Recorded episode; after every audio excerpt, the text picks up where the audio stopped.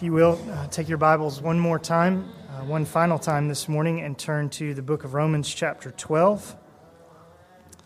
We've been working our way through the chapter a few verses at a time, and this morning we're going, uh, Lord willing, to focus on verses 14 through 21. So, Romans 12, 14 to 21. And as I've been doing, I'm going to read the first two verses to remind you what the passage is really all about and where Paul is coming from and then we'll skip down and read verses 14 through 21 as well. So Romans 12, 1 and 2, and then Romans 12, 14 through 21.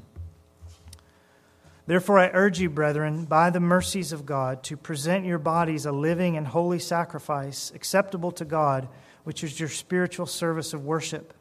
And do not be conformed to this world, but be transformed by the renewing of your mind, so that you may prove what the will of God is, that which is good and acceptable and perfect.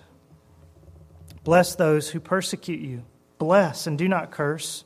Rejoice with those who rejoice, and weep with those who weep. Be of the same mind toward one another. Do not be haughty in mind, but associate with the lowly. Do not be wise in your own estimation. Never pay back evil for evil to anyone. Respect what is right in the sight of all men. If possible, so far as it depends on you, be at peace with all men. Never take your own revenge, beloved, but leave room for the wrath of God. For it is written, Vengeance is mine, I will repay, says the Lord. But if your enemy is hungry, feed him. And if he is thirsty, give him a drink. For in so doing, you will heap burning coals on his head. Do not be overcome by evil, but overcome evil with good. Father, I do pray that you would again this morning renew our minds, that we may approve that we may understand, that we may embrace that which is good, all of these things that you command us to do, that which is good and acceptable and perfect. So renew our minds, we pray. Point us to your great mercy toward us in Jesus, we ask. In his name, amen. Sometimes you hear people say, uh, Well, I'm no theologian. Um, as though sort of that gives us an excuse to not really know what we're talking about when it comes to the Bible. Um, but the truth is, the Bible teaches us to become theologians, doesn't it? Even here in Romans 12, 2, we're to be transformed by the renewing of our minds. Our minds are to learn what God is like and what His Word says. So, though we may not be professionals at it, each of us in our own measures to be a theologian, to understand God. But I want you to see also, especially in this passage this morning and in others as well, that the Bible also says we should be uh, anthropologists. An anthropologist is someone who studies mankind, who studies human nature. And though the Bible is a book of theology primarily, it's also a book of anthropology. It's also a book that tells us about people and about ourselves and how we should respond to specific people and so on. For instance, in Colossians 4 6, which Paul also wrote, uh, he tells us that we need to know how to respond to each person. We need to be anthropologists. We need to be able to understand people so that we can respond to them, each different person, appropriately. And in that context, in Colossians 4, he's talking about evangelistically, we need to know how to respond to each person. Each person that we might share Jesus with, we need to know what we are to say. And people are different. Some people are skeptical about the Bible, others not so much. Some people are already convicted of their sins and are looking for forgiveness. Other people are high handed in their sins and they haven't been brought to a place of conviction yet. Some people grew up in church and they know the terminology, and other people we may talk to need things to be explained to them because they haven't read the Bible yet. All of these different people, they all need the same good news of Jesus, right? But Paul says in Colossians, we need to understand each different person. We may need to come at them from slightly different angles. Some of them we may need to major on the fact and the ugliness of sin, others, the wonders of forgiveness. Some people we need to begin with Genesis and to show them what the Bible says about the fact that there is a God, and others already know that.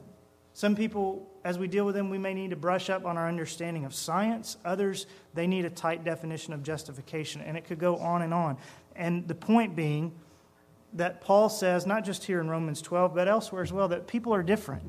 And when we share the gospel, we need to be aware of that fact. We have the same gospel, but people have different questions. They have different errors that they've imbibed. They have different points that may need to be emphasized to them. Now, that's Colossians 4, how to respond to each person as it relates to sharing the truth about Jesus with them. But we get the same sort of thing here at the end of Romans 12, how to respond to each person. Only in this case, Paul is not teaching us so much how to respond to each person as it relates to sharing Jesus with them, but simply how to respond to each person, to all sorts of different kinds of people in interpersonal relationships. I think if you look at these verses again, you'll see that's what is happening.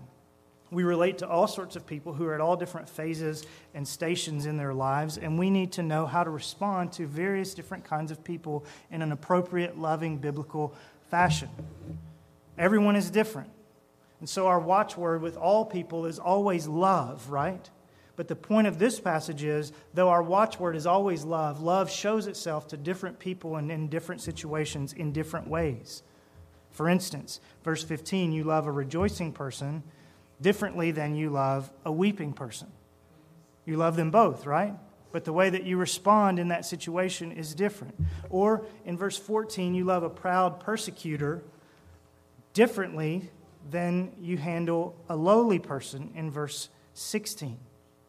So, God's formula, of course, for interpersonal relationships is always that we love people. But what Paul is trying to say to us now is we love different people at different stations of life in different ways. That's really what these verses are all about how to respond to each person that we encounter in love. I hope that's interesting to you. I hope that you want to love people no matter who they are and to figure out what God says about how to do so. Paul is going to speak to us about how we should respond in love to seven different groups of people to those who persecute us in verse 14, to those who rejoice in verse 15, to those who weep in the second half of verse 15. How do we respond to one another in the church in verse 16? How do we respond to the lowly, also in verse 16? How do we respond to ourselves at the end of verse 16? Then Paul in verses 17 and 18 tells us how to respond to all people, to the general populace. And then he comes back in verses 19 through 21 and speaks again about how we respond to those who persecute us. How do we show honor? How do we show respect? How do we love all sorts of different people? Well, there's not a cookie cutter answer. You can't speak to everyone exactly the same. You can't befriend everyone exactly the same. I think we know this from our own experiences, don't we? Different people are different. We approach them different ways if we're wise.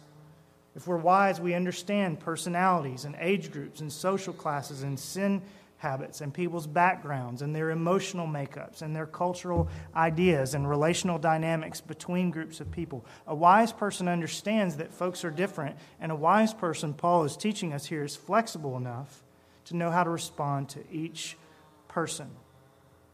So before we even look at specifically what Paul says, maybe I should just ask you are you flexible enough? To be able to adjust your tenor and your tone and your angle of approach, even perhaps your decorum, to match the needs of the people around you so that you can really show love to them?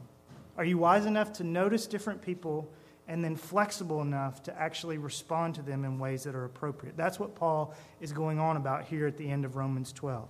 He wants us to be wise, he wants us to be flexible, he wants us to know how to respond to each person in love. And as I said already, he mentions seven groups of people.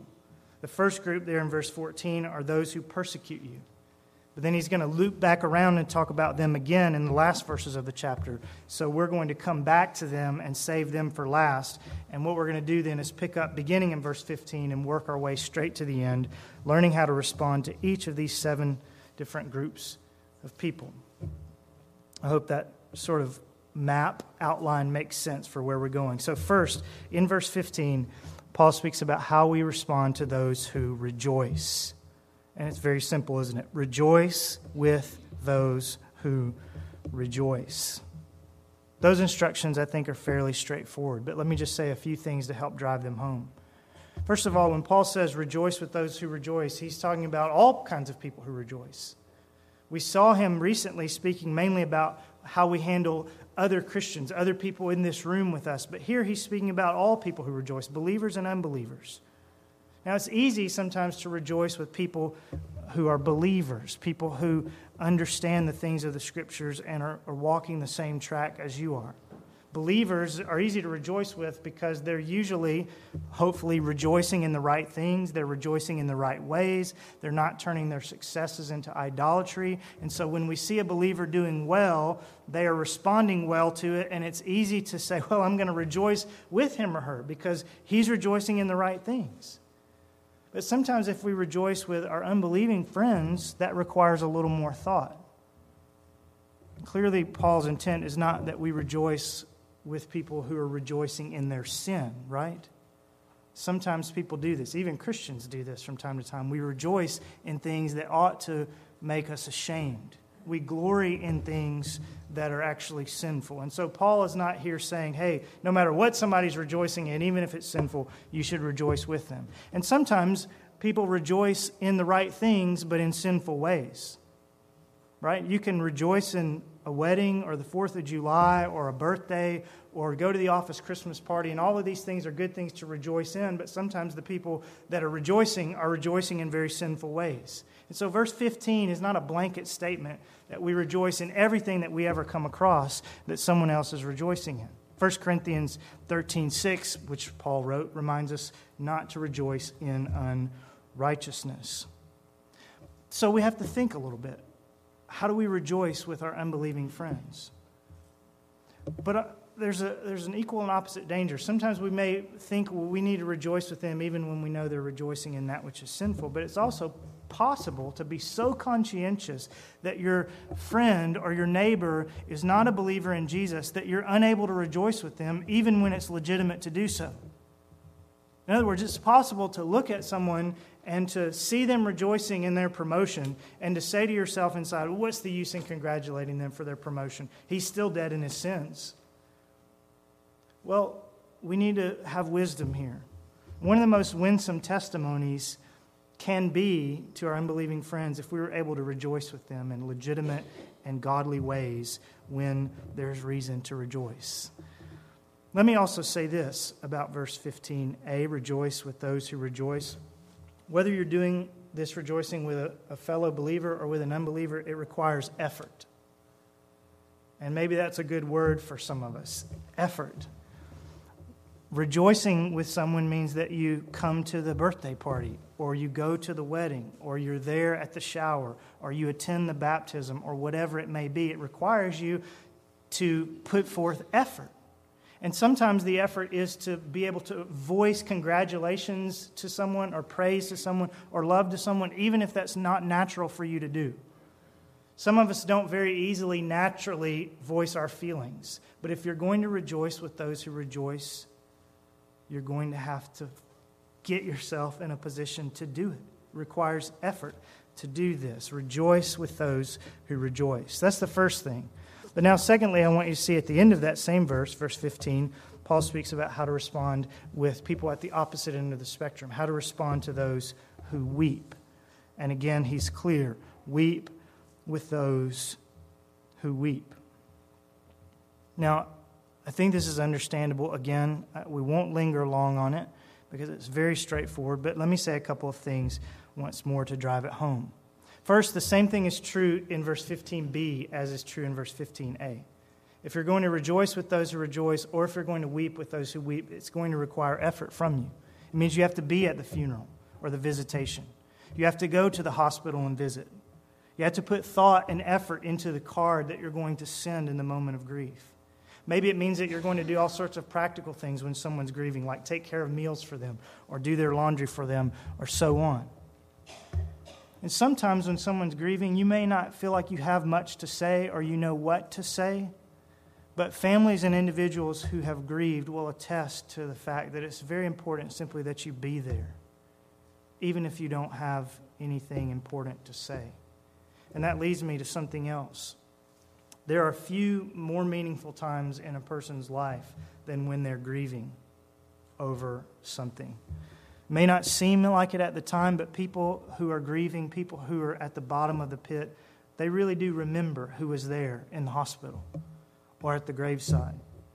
They remember that you offered sincere comfort or sent a card, even if they don't remember exactly what you said. In fact, some of the best friendships and pastoral relationships that I have were formed during periods of grief and disappointment and anguish and trial, either when I was going through one of those things or someone else. There's just something about someone being there for you when you're grieving that's powerful. And it's especially powerful if you can be there for someone who doesn't yet know Jesus. It's a great opportunity to show them what Jesus is like. Jesus who comes alongside of us in our sorrows. And so if you weep with your coworkers or your neighbors when they weep, what a great show of the love of Christ. And finally, let me say this about weeping with those who weep. When we think about weeping with those who weep, probably for most of us, our thoughts gravitate towards the graveside and the funeral home. That's certainly where people are weeping uh, at their deepest points, usually. But when we read about weeping with those who weep, there are other instances where this verse applies. People also weep and grieve when their marriages break up, when their kids go astray, when they're laid off from their jobs and don't know what they're going to do, when their houses are destroyed by fire or flood or what have you.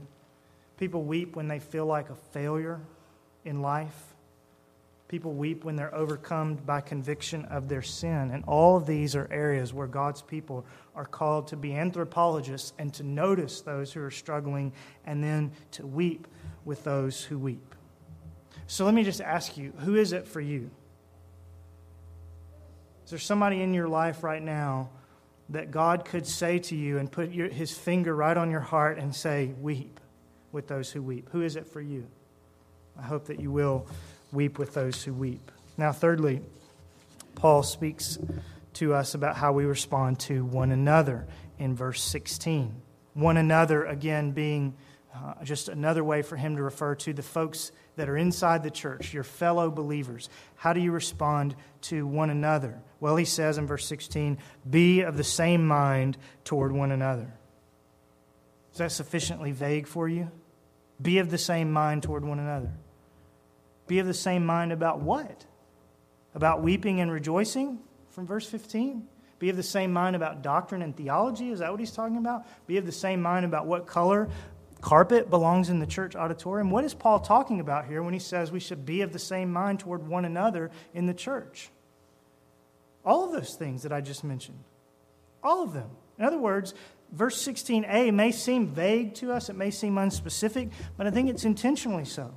Paul is not saying that we need to be of the same mind about this thing or that thing or the other thing, but he's just saying, blanket statement, be of the same mind toward one another. Think in unison as a church about everything.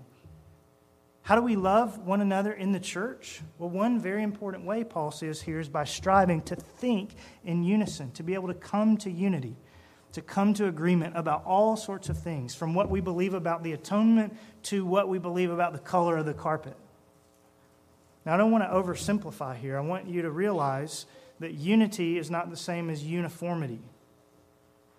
In other words, you may prefer green carpet and I may prefer brown carpet, and it's okay that we have different preferences, that we don't have uniformity. Because unity is not the same as uniformity. Uniformity is if everybody has to pick the same color, but unity is when the color is finally chosen, that even the people who didn't get the color they like are willing to accept it and rejoice that we at least have carpet, right? We're not recarpeting the auditorium anytime soon. I'm just using that as an example. But on a more important plane, unity is when unity is when two brothers may disagree about the doctrines, for instance, of election and predestination. Or when two sisters may have varying opinions on how to school their children. And we need not be uniform in these areas, but we must be unified. And what that means is that though we may have differing ideas on certain things, that we don't bicker, we don't judge one another, we don't put secondary issues as a test of fellowship. He says, Be of the same mind toward one another, think in unison. Now, of course, there are non negotiables where we have to be uniform in order to have unity. In other words, I can't say Jesus is the only Savior and someone else say Jesus is not the only Savior and we can walk together in unity. That doesn't work, does it? We have to be in unison and even in uniformity about certain things. That's why the church has a statement of faith. It's very basic, but it tries to put down the main things that we believe the Bible says are the main things. Things like the fact that we're saved by grace alone, through faith alone, in Christ alone, as He's revealed in the Bible alone, and all that to the glory of God alone. There are certain things that we must agree on with uniformity. But within the confines of a local church like this one, we're much more likely to be split or to have division over secondary matters, aren't we? By and large, we agree on the big things, but isn't it easy how the little foxes can ruin the vineyard? How the little things can create disunity. And Paul simply warns against that when he says, blanket statement about the little things and the big things, be of the same mind toward one another. Think in unity. Then, fourthly, he speaks about how to respond to the lowly how to respond to those who rejoice, how to respond to those who weep, how to respond to one another in the church. Now, fourthly, how to respond, verse 16b, to the lowly. Listen to what he says Do not be haughty in mind, but associate with the lowly. Now, Paul has done this several times in this chapter, and here he does it again. He gives us a command that has two sides of the same coin. Do you see it there? Do not be haughty in mind, but associate with the lowly. He gives us something not to do, and then he gives us something to do. So, on the one hand, he says, do not be haughty in mind. In other words, don't go around thinking that you're better than other people. We'll follow up on this a bit in the next heading in the last part of this verse. But let's just take this phrase for what it's worth right now. Do not be haughty in mind. Don't think that you're better than other people. What does that require? Well, it requires you to have the right assessment of yourself, first of all, right? Think about yourself clear headedly. Remember your own limitations and your own sins and your own foibles and your own blind spots. Again, we'll come back to this. But not thinking that you're better than other people not only requires you to have a right assessment of yourself, but it requires you to have a right assessment of those other people, right? And so if you're not going to be haughty in mind toward one another, it's good to remember that every other believer in Jesus has the same Jesus as you, is going to the same heaven as you, has the same privilege of prayer as you, has the same Holy Spirit living inside him or her as you, has the same Bible as you, and so on. Every other Christian is on the same plane with you at the foot of the cross. And let's remember that every other human being, even those who are without Christ, is made in the image of God, just like you and me. Listen to this quote by C.S. Lewis. I found this fascinating as he speaks about the image of God in man and what that says about how we treat one another. It is a serious thing, says Lewis, to live in a society of possible gods and goddesses, to remember that the dullest and most uninteresting person you talk to may one day be a creature which, if you saw it now, you would be strongly tempted to worship, or else a horror and a corruption such as you meet now, if at all, only in a nightmare. In other words, the, the strangest or lowliest person you see will either someday be glorified like Jesus in heaven or they will be forever in hell. All day long, he says, we are, in some degree, helping each other to one or other of these destinations. It is in the light of these overwhelming possibilities, it is with awe and circumspection proper to them that we should conduct all our dealings with one another, all friendships, all loves, all play, all politics. There are no quote, ordinary people. You have never talked to a mere mortal. Isn't that an awesome statement? You've never met someone who's a mere mortal. Everyone you deal with will either be glorified like Jesus in heaven or will spend an eternity in hell. And I hope you see how that relates to what Paul is saying here in Romans 12, 16. Given that everyone we ever meet is made in the image of God and created with moral capability and responsibility and having a soul that will live for eternity either in heaven and hell, with the potential to be dazzling for Jesus as his spotless bride, who are we to exalt ourselves over one another? Do not be haughty in mind.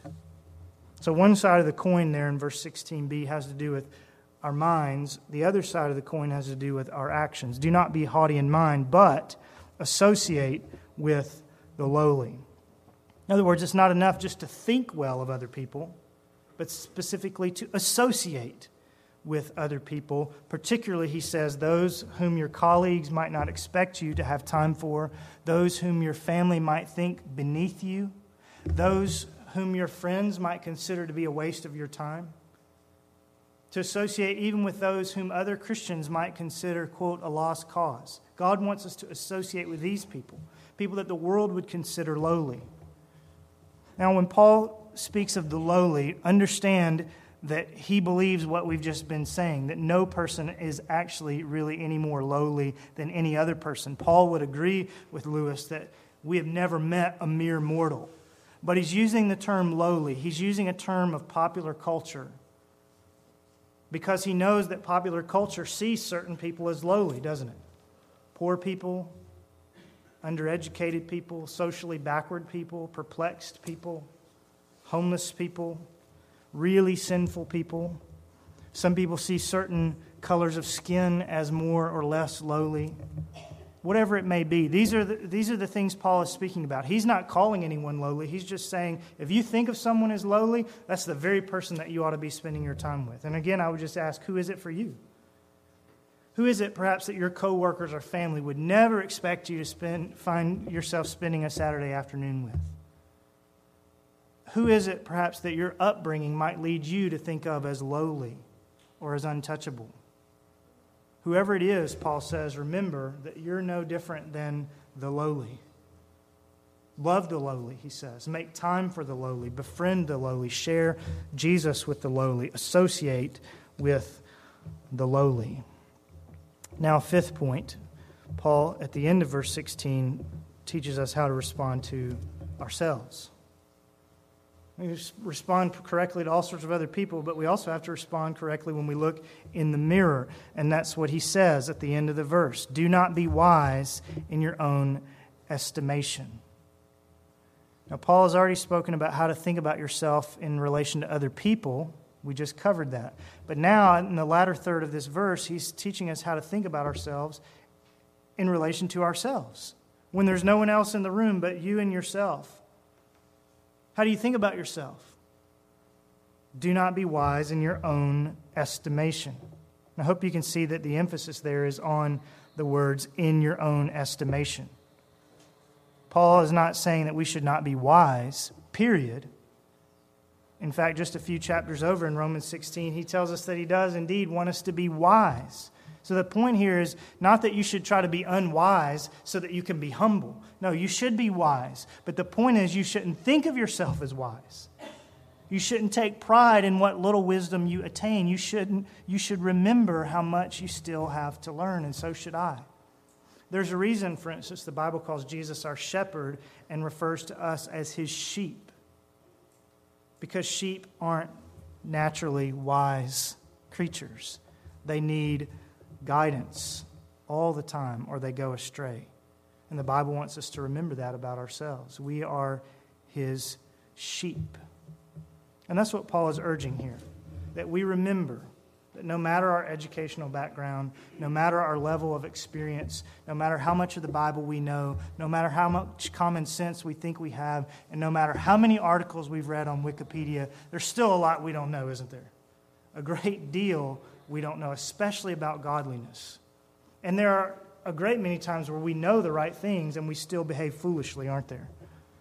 And so, really, the main point of each of these last two headings is that we be humble. We have a right estimation of ourselves in relation to other people, but even when we're just in the bathroom on our own looking in the mirror, do not be wise in your own estimation. Now, sixthly, and at a little bit more length, Paul speaks about how we respond to all men. He's given us some specific groups. We've thought about those outside the church, those inside the church. We've thought about those who are weeping and those who are rejoicing. We've thought about others. We've thought about ourselves. We've thought about those who consider themselves wise. We've thought about others who are thought of by everyone else as lowly. But now Paul is going to cast his net even more broadly, and he's going to make two statements about how should we, we should relate to and show honor to all men all human beings, everyone around us, no matter what category they fit in. And that we find in verses 17 and 18. Respect what is right in the sight of all men, if possible, so far as it depends on you. Be at peace with all men. Two things there. First, Paul urges us to respect what is right in the sight of all men. What does he mean by that? Respect what is right in the sight of all men. isn't our chief aim to respect what is right in the sight of God and not in the sight of men? Of course it is. But what Paul is teaching us here is that part of doing what's right in the sight of God is to take consideration for other people. Part of doing what's right in the sight of the Lord is to figure out what offends other people, to figure out what other people consider right and good behavior, to figure out how your neighbors feel about certain things, and to live in a way that is right in a sight in the sight of all men. In other words, part of being a Christian is not offending people when there's no need to offend people. Now, of course, some things that our culture may consider right are actually wrong. And again, that's not what Paul has in view here. He's thinking here in verse 17 rather about things that are really neither here nor there biblically, but that are considered right and important in a given culture. We need to respect those things. That's why missionaries, when they move to other places, learn the culture so that they can respect the culture. Not so that they can take the things in the culture that are sinful, but the things in the culture that are neither here nor there. Do you build a church building in a square or is it round? Do people wear saris or do they wear suits? Those things are neither here nor there biblically, are they? And so, what Paul is saying is respect what's right in your culture or in the culture to which you go. There's some examples of this in the New Testament. Jesus, you remember, didn't need to pay taxes in the temple, he was God's son but he paid taxes nonetheless. In fact, he had Peter throw a line out into the water and catch a fish, and there was a coin in the mouth of the fish so that they could pay their temple tax. He didn't have to do that, but it was right in the sight of the people around him. He did it. Same thing with Paul and Timothy. Paul carried along Timothy as his assistant, but Timothy wasn't a full blooded Jew. He had not been circumcised. But when they went to Jerusalem, he had Timothy circumcised because why? Because being circumcised was right in the sight of all men in that culture and there was no reason to unnecessarily offend that. Some modern examples, perhaps for us, would be how do we dress in public?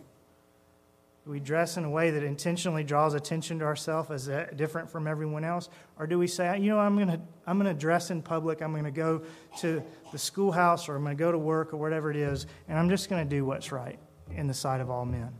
Maybe it's something as simple as how you care for your yard. If the people in your neighborhood care for their yards and you don't care for yours, guess what they're going to think about you, the Christian? Well, Christians just don't care about things that are important and that are right in the sight of all men. I'll give you a personal example. Uh, on one level, I think recycling is good and important. I don't want to waste my paper and my plastic. Um, but on another level, I know that the Bible doesn't give any commands specifically about how to recycle and when and where and, and all these things. But you know, I notice everybody on my street and in this neighborhood really thinks it's important not to be wasteful, and they recycle. And if I just decided, well, it's really, you know, the Bible doesn't tell me I have to recycle, so I'm not going to get one of those green buckets, then I could potentially say to my neighbors, you know, you guys think something's important, and the Bible even does talk about creation, but I'm just not going to do it. It's not a way to love, love your neighbors, is it? It's not a way to, to present that we Christians care about things that are important. So he says, look around you, figure out what your culture is about, things that are right, things that don't, of course, conflict with the Bible, and for the sake of the gospel, don't offend people unnecessarily. But also, something I never thought of, I was reading John Piper's sermon on this passage, and he pointed out something about verse 17 that I never thought of before. In other words, he said it's not just verse 17 respect what is right in the sight of all men is not just that we find things in our culture that are neither here nor there, but that are important to our neighbors, and that we work not to offend them. But he also emphasizes it this way that we need to positively be doing things that are good and right in everyone's sight. In other words, he says there are a lot of things that we see as praiseworthy and our neighbors do too. And we Christians ought to be the best at doing those, doing what's right in the sight of all men. Things like adopting orphans, or helping battered women, or visiting the sick, or feeding the hungry, or praying for our elected officials, disaster relief, and so on. These things are right in the sight of all people, aren't they? Everybody looks at these things and they say, This is what people everywhere should do. And so, part of what Paul is saying here is Christians ought to do this too, and we ought to lead the way in these things. When our neighbors think about compassion and caring, they ought to think about us. In other words, if your neighbor knows someone who's hungry, or if your neighbor knows someone who's being abused and needs a safe haven, or some counsel, or some help, if your neighbor is trying to think of somebody who might pray for her mom in the hospital, your neighbor ought not to think of the folks at United Way or the Red Cross or the Freestore Foodbank first. Thank God for those people. But what Paul is saying is your neighbor ought to think of you first, the person across the street. I know that she does things that are right. He does things that are good. They care about people, and I'm going to go to them. And so, verse 17b has a couple of applications. On the one hand, it teaches us what not to do. Don't offend people unnecessarily by taking cultural norms and just ignoring them. Let the gospel be what's unique about you. If someone is going to think you're weird, let it not be because you don't do the normal things that people do in our culture, but that you believe the gospel. But then the other side of the coin is respect what is right in the sight of all men means actions. Or as Jesus says it, let your light show, so shine before men that they may see your good works and glorify your Father who is in heaven. So be involved, Paul says, in doing what is right in the sight of all men. And see if your neighbors don't begin to admire and respect the Christians who do what's right. And then there's another way he says to respond to all men in verse 18 if possible, so far as it depends on you, be at peace with all men. Slightly different idea. Let me put that into uh, the way we might say it. Don't be hard to deal with. Isn't that simple? But some of us maybe are this way. We're hard to deal with. But Paul says, don't be that way. Don't be the person who always complains about the food at the restaurant. Don't be the person over whose shoulder the boss is always having to look to see if you're doing what you're supposed to be doing. Don't be the problem child at school. Don't allow yourself to be the one that always gets sucked into debates and arguments at work. Now, again, if the gospel of Jesus Christ creates a division, so be it. But Paul is saying don't be divisive so far as it depends on you. Don't be divisive in your own actions, your own personalities. Don't be hard to deal with. Now, another implication of verse 18 is how we respond once there has been conflict. In other words, on one hand, this verse tells us not to create unnecessary conflict to begin, begin with, but it also reminds us of what to do when there has been conflict. Our responsibility is to try to make peace if possible. If you, as a Christian, have a breach of peace with another person, whoever that person is, it's your job to go back and make peace with them. Paul is writing these words to those inside the church. Don't wait for that other person to come to you. He says, as far as it depends on you, you go and be at peace with them. Even if you think it's totally his or her fault, which it rarely ever is, but even if you think it is, you go and be at peace with him or her. Paul doesn't say be at peace with him or her as long as they didn't do something really harsh to you, or as long as you had a little bit of blame in the process. He just says, blanket, be at peace, if possible, with all men. And of course, there is an important proviso in the middle of the verse, so far as it depends on you. Because you can't guarantee that the other person is going to even give you the time of day, can you? You can apologize or forgive all you want, but they may not reciprocate. And so that's why Paul says, if it's possible, and so far as it depends on you, do this. But you're not held hostage. You don't have to feel disobedient if you've done all you can and there's still no peace. But you do have to feel disobedient if you haven't yet done as far as it depends on you. And you know, you might be surprised if you will seek peace, how often you may achieve it. I've learned that by experience because I've done and said a lot of stupid and hurtful things. And you'd be surprised how many people have forgiven me, most of them looking at me even now. If you'll go to people, if you'll as far as it depends on you, seek peace with all men. You may well find it. Finally, Paul speaks about how to respond to those who persecute you. He does this in verse 14 Bless those who persecute you, bless and do not curse. He does it in verse 17 never pay back evil for evil to anyone. And then he comes back to it again in verses 19 to 21. Never take your own revenge, beloved, but leave room for the wrath of God. For it is written, Vengeance is mine, I will repay, says the Lord. But if your enemy is hungry, feed him, and if he is thirsty, give him a drink, for in so doing you will heap burning coals on his head. Do not be overcome by evil, but overcome evil with good. Now, again, quickly, there are two sides of the coin here. On one hand, Paul tells us what not to do. Verse 17, never pay back evil for evil to anyone. Verse 19, never take your own revenge. He tells us what not to do. And that's hard enough, isn't it? To have someone do evil to you or to your family, to say something to you that's very hurtful, and to not take revenge, to not try and get even. It's hard. From the time that we were young and our sibling pinched us, we've realized that it's in our nature to retaliate, isn't it? But what Paul is teaching us here is that though it's in our nature to retaliate, it's a part of our sinful nature to retaliate. It's not of God to take revenge unless you're God. Not physically are we to take revenge, not with words either. Sometimes we get this confused and well, I didn't do anything. I just slandered him or her all around the office behind his or her back, but I didn't do anything to him or her.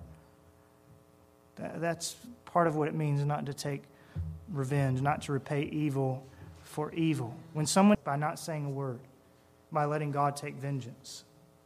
And if you're going to do this, you're going to have to really believe that God means what he says when he says, Vengeance is mine, I will repay. You have to believe that, that God will take care of the wrongs that are done in this world. And he does in numerous different ways. Sometimes, as Paul reminds us in chapter 13, God takes his vengeance for people's wrongs through the civil authorities.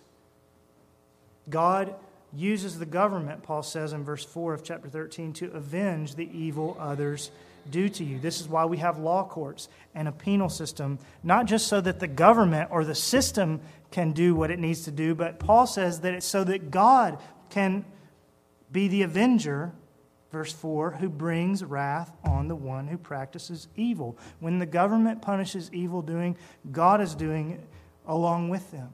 Sometimes, even when the government doesn't do it, God does it directly himself. You think about a man called Nabal in the Old Testament. He left David and his men out there hungry and alone in the wilderness when he should have helped them, and God took revenge, and Nabal's heart became like a stone, we read, and he died. And sometimes a person who has harmed you may seem to get off scot free in this life, but even then, the verse is still true God will repay, and he'll do it in the world that is to come. These are the things that keep us from taking our own vengeance and leaving room for the wrath of God, believing that God will repay. So that's what we're not to do. Verse 17a never pay back evil for evil. But again, there's another side of the coin. How do you respond to those who persecute you?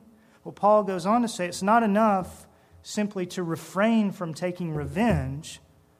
Paul says, I want you not only to not pay back evil for evil, but I want you actually to pay back good for evil. Isn't that what he says in verse 14? Bless those who persecute you. Bless and do not curse. Or verses 20 and 21, the same thing. If your enemy is hungry, feed him, and if he's thirsty, give him a drink, for in so doing you'll heap burning coals on his head. Do not be overcome by evil, but overcome evil with good. It's not enough simply not to pay back evil, but God actually wants us to pay back good when someone does us evil. Now that's astonishing, isn't it? Paul is writing to Christians at Rome, of all places, in the shadow of despotic emperors who often had it in for both Jews and Christians. And Paul is saying to these people, some of whom were going to be persecuted to the very end of their lives, Bless those who persecute you. And so, those who persecute you, often, almost always on a far lesser scale than these people were dealing with, surely we should do the same. Don't just respond to people's vindictiveness with silence and with meekness. Do that, yes, but then respond to it with blessings and generosity and kindness toward your enemies. We simply can't explain this away. Every culture in the world would like to explain this away, but we cannot explain this away. We must do what Paul says in verse 14. We must bless those who persecute us. It doesn't mean that we try to stand in the way of God's wrath if the government is bringing it upon them or God is bringing it upon them directly. But as far as we in interpersonal relationships are concerned, we must do good to those who persecute us. And how do we do it? Well, Paul explains in verse 20. If your enemy is hungry, feed him. If he's thirsty, give him a drink, for in so doing, you will heap burning coals on his head.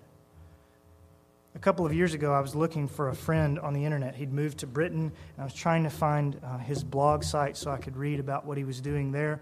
And I typed in his name, and what came up was actually an article um, where he was just mentioned as, as a, a footnote with the picture in this article. What had happened was at Southern Seminary in Louisville, there had been a great protest of people protesting that the seminary was simply in their classrooms teaching what the Bible says about sexual behavior and what is deviant and what is biblical.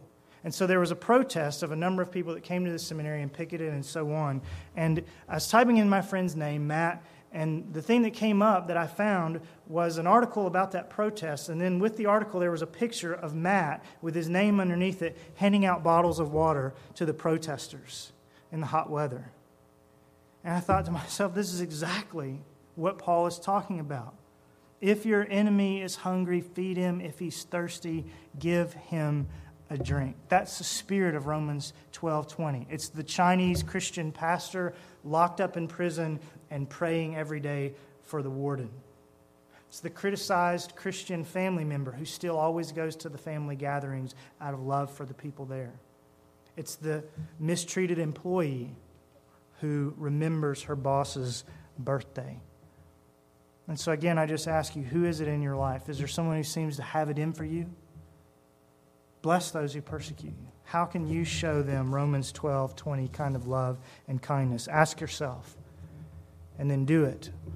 And if you do it, Paul says, quoting Jesus in verse 20, and Jesus, who's quoting Solomon, if you do this, if you give them your enemy food and drink and so on, you will heap burning coals on his head. Now, you may have read that before and thought to yourself, that seems disingenuous. I'm going to do this kindness to you, but I'm really doing it so that I can heap burning coals on your head. Isn't that what it sounds like? Do good to them so that you can really do evil to them. Well, that's not what this passage is all about at all, is it? So it can't mean do good to them so that you can really do evil to them, because the whole point of the passage is do them good. So, what does Paul mean, and what does Jesus mean, and what does Solomon mean when all three of them say, if you show kindness to your enemies, you'll heap burning coals on their head? Well, I think what's going on here is, is that they're speaking about the coals of conviction. The hot coals that the Holy Spirit sometimes piles on our heads, the way the Holy Spirit turns up the heat on our lives to show us our sins and bring us to repentance. If you are a Christian, you will know what it feels like to be convicted of your sin, to have the Holy Spirit turning up the heat and putting his finger on something in your life. It can be quite uncomfortable, can't it? when you know you're in sin and you haven't repented and you won't repent, and God is just turning up the heat, it can be quite uncomfortable. Could be like hot coals. Somebody put hot coals down the back of your shirt. This kind of conviction can make you squirm, it can give you pain, and eventually, by God's good grace, it drives you to get relief in the cool waters of the gospel, doesn't it? That's the whole point. God puts hot coals down the back of your shirt so you'll run and dive into the living waters that will forgive your sins. And I think that's what Paul has in mind here. When we show kindness to someone who has been a pain in the neck to us, to someone who's been anything but kind to us, that kindness that we show them may actually be a tool in the hand of the Holy Spirit to bring about conviction. They may say to themselves, Why is she treating me so well? She knows and I knows that I've been a jerk to her, and I really plan on continuing to be so. Why am I being treated so well? And as they ponder that question of being treated so well, what happens is that they begin to feel bad for their sins toward you. And as they feel bad for their sins toward you, they start to realize in their conscience that they're accountable to their Maker.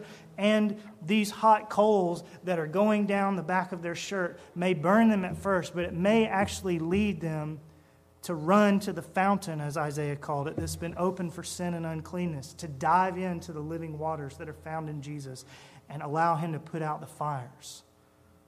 And it's far better that someone should have hot coals on their head now than an eternity of fire and brimstone later, isn't it?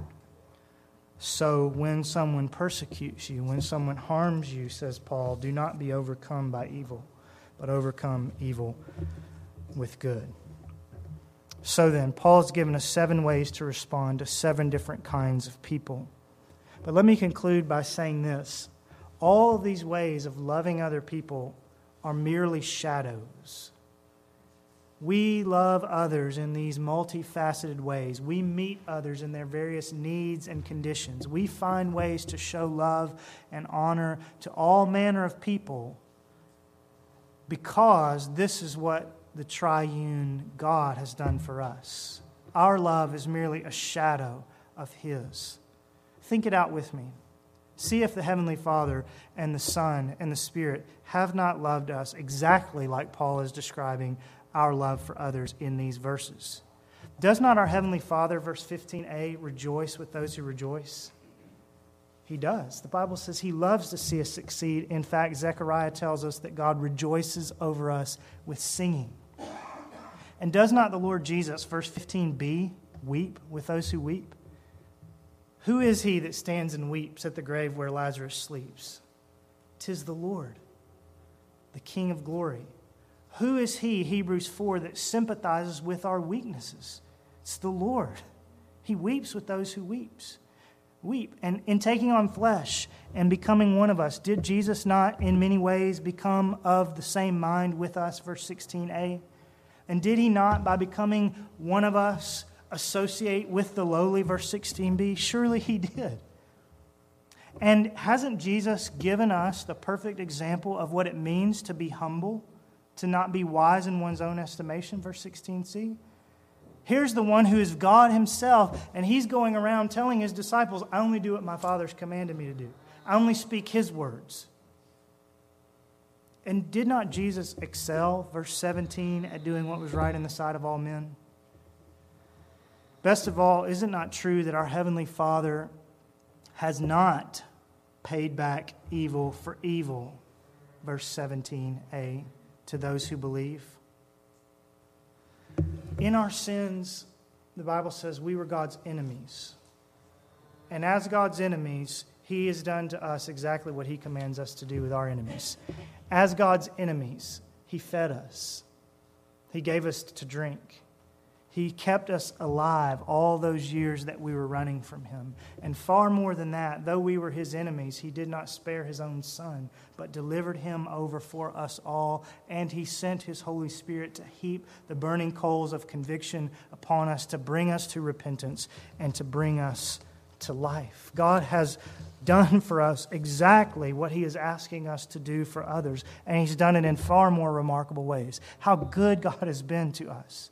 As we saw in Psalm 65, God's wagon is overflowing with blessings for us. He has loved us in every situation, every kind of person in this room. I hope that you've received that love. I hope that you have turned to this God and said, I am going to stop running from you and I'm going to start running to you. I'm going to come to Christ and I'm going to trust Him to forgive my sins. I'm going to trust Him to love me exactly like I'm called to love others. God has been so good to us. We ought to trust Him. We ought to run to Him for His love. And we ought, in light of His great love for us, in light of what Paul calls the mercies of God there in verse 1, be willing to listen when God teaches us how we ought to respond in love to each person.